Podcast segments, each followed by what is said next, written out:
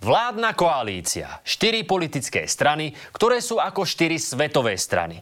Každá mierí inde. A výsledok je takýto. Všetkých týždne sú kritické a niektoré sú et, ešte kritickejšie a teraz je ten práve ešte kritickejší týždeň. Je to konflikt takého rangu, že hrozí rozpad vládnej koalície. Je to tak. Momentálne sa koaličníci sporia pre daňový bonus. Ale to je jedno, lebo keby to nebol daňový bonus, bolo by to niečo iné. Jo, ja tu furt dáčo. Furt dáčo. Furt. Keby mala naša koalícia upiec bábovku, vyzeralo by to nejako takto. Som Uriša na špeciálnom koaličnom rokovaní. Budú ňoky. No skoro. Ale najprv by Matovič dal Facebookový status, že sa chystá veľké prekvapenie. Remišová by povedala, že ona piec nemôže, lebo Kolíková jej nevrátila mixér. Kolár by sa zavrel na záchode s pornočasopisom a Sulík by povedal, že vymie si cesto, ale až keď na jojke dopozera Gajsenovcov. Našťastie, vládna koalícia nepečie bábovky. Ona len riadi štát, aj keď možno nie už tak dlho. Je to, povedal by som, pravdepodobnosť konca e, tejto koalície je tak vysoká, aká doteraz ešte nebola. Áno, v skratke je to tak, lebo namiesto toho, aby ťahali za jeden koniec, robia všetko preto, aby prišiel ich koniec. Niekedy tým politickým nástrojom opozície je len urážka hystérie. Áno, a niekedy je urážka hystérie aj hlavným nástrojom koalície. V tejto epizóde sme si dovolili pár príkladov, kedy koaličníci zabudli, že nie sú v opozícii.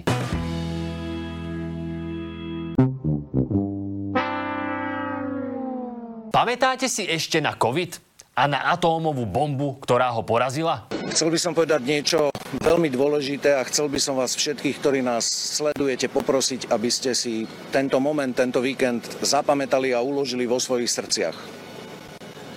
To, čo sme svetkami, to, čo sme súčasťou, je druhé slovenské národné povstanie. Druhé SMP, na rozdiel od toho prvého, fungovalo len asi na týždeň.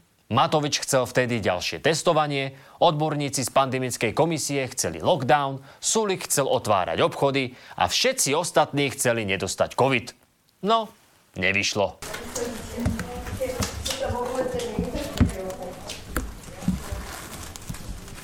Celý december 2020 sa totiž vymýšľalo, ako ten lockdown bude vyzerať a hlavne na koho to celé zvaliť. Tento drobný manéver nás síce nestál 51 rokov, ale pár tisíc zbytočne nakazených.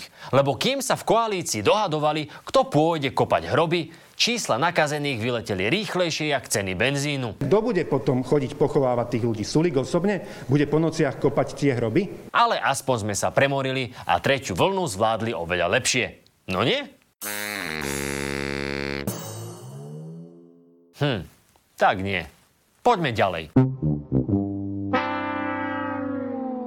Ale nie až tak ďalej. Pre nezvládnutie situácie s pandémiou bol odídený vtedajší minister zdravotníctva Marek Krajčí. Klóra buanda, salara banda, lara buanda, banda, pane, my posielame anielov Božích okolo neho, pane, okolo jeho rodiny, pane, modlíme sa za Mareka Krajčího. Ani chlóra, salarabanda a iné zaklínadla mu totiž neumožnili presadiť protipandemické opatrenia. Vraj to vtedy zablokoval, hádajte kto? Mrzí ma, že máme za idiota ministra hospodárstva. No jasné, zase Sulík.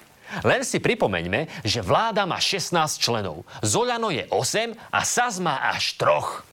A to mi nevychádza. No veru, nevychádza to.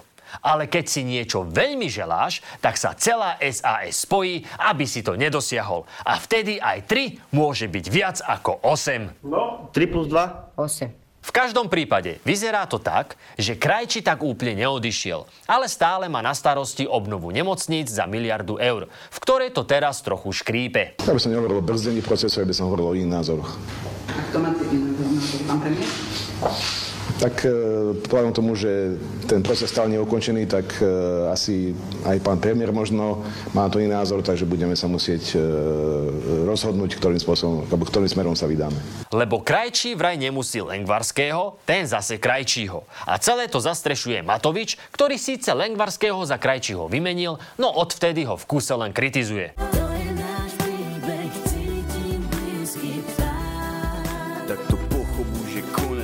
Len blbé je, že čas beží a ak miliardu z eurofondov neminieme do roku 2026, tak budú slovenské nemocnice vyzerať ako slovenské nemocnice.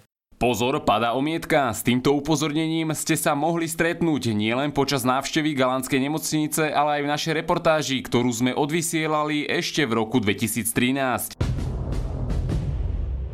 Keď je niečo skromnejšie ako večera v slovenskej nemocnici, tak sú to slovenskí učitelia. Učiť deti za plat nižší, ako má predavačka v trafike, je jedným z dôvodov, prečo to so vzdelanosťou u nás vyzerá tak, ako to vyzerá. Čitateľská a prírodovedná gramotnosť slovenských 15-ročných žiakov je v rámci krajín OECD podpriemerná. Žiadna vláda v tomto smere veľa nerobí čo sa dá pochopiť. Lebo keď budú Slováci vedieť čítať, písať a hlavne počítať, nebude mať kto voliť demagógov, populistov a extrémistov.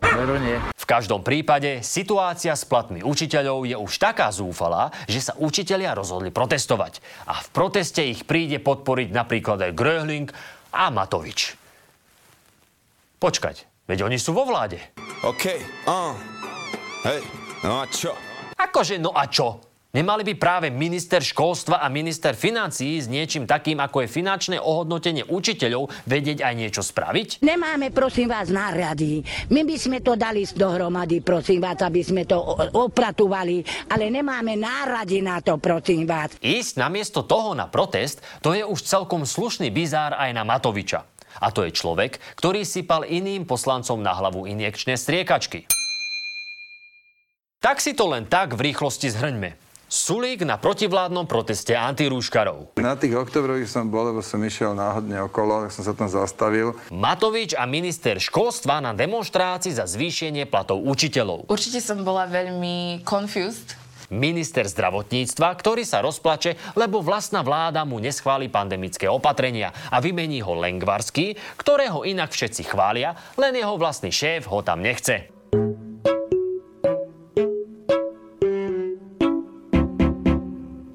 Najnovšia správa. Keď hlavný megamozog protipandemických opatrení tieto poruší a dostane pokutu, čo spraví? Prizná si chybu, ospravedlní sa a aby išiel dobrým príkladom, pokutu zaplatí.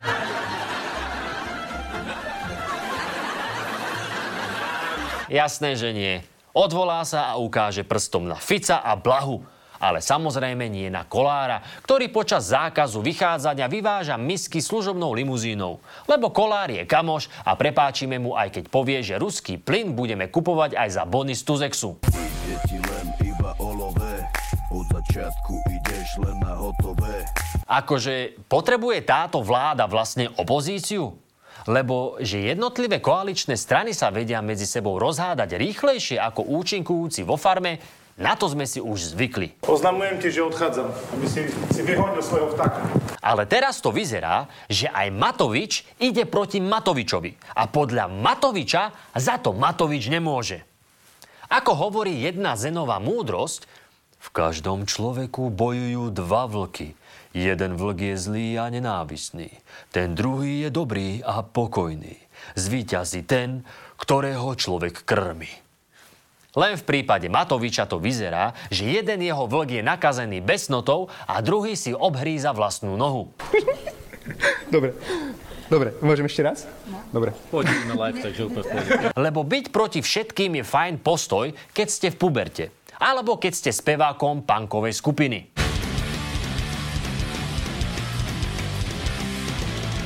Ale keď už nezdieľate ani vlastný názor, je čas vyhľadať odborníka. Po debakli v hlasovaní o Ficovom stíhaní sme sa totiž od Igora dozvedeli aj to, že koaličných partnerov si nevyberáte. Presne tak. Je niekoľko teórií, podľa ktorých vznikla súčasná vládna koalícia. Niektorí hovoria, že vznikla podľa toho, kto si čo dáva v parlamentnom bufete.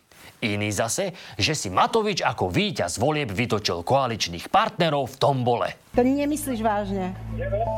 Zuzka, ja ti, Slovensko. ja ti poviem len zdravé, jednu zdravé. vec. A to je, že ci jeho. Ci jeho. A to nie je všetko.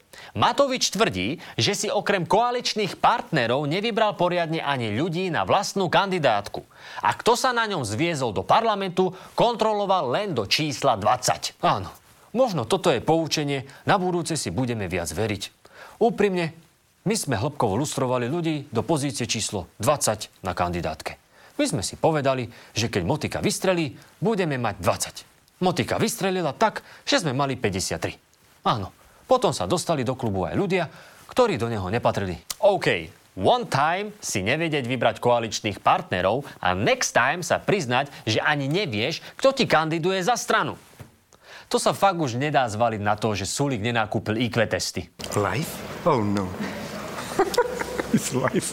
A keď predseda strany netuší, že na vlastnej kandidátke mal Záborskú, Čepčeka a Romanu Tabak, potom by sa malo seriózne začať uvažovať, či mu neodňať nie len rezort financií, ale aj občiansky preukaz.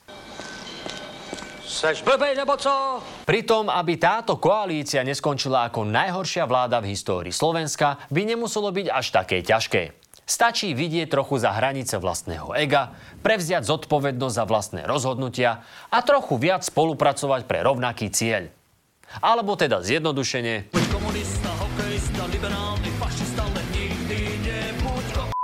Hej, tento konkrétny cieľ vyzerá byť v slovenskej politike rovnako nedosiahnutelný ako jednotka zo Slovenčiny pre členov SNS.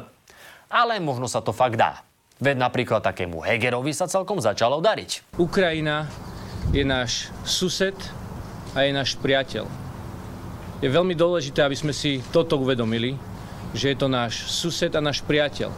A dobré mravy hovoria, že priateľovi sa v núdzi neotáčate chrbtom. Ak to nejde, uvedomte si, že z každého zlého rozhodnutia a konfliktu koalície profituje najmä jeden človek. Robert! Robert! Robert! Robert! Presne tak. Robert! Ale nie tento. Ale tento. My sa naozaj v parlamente snažíme. No áno. A nemuselo by to tak byť lebo 10 z 10 psychiatrov vám potvrdí, že jedna opozícia nám na Slovensku fakt bohato stačí.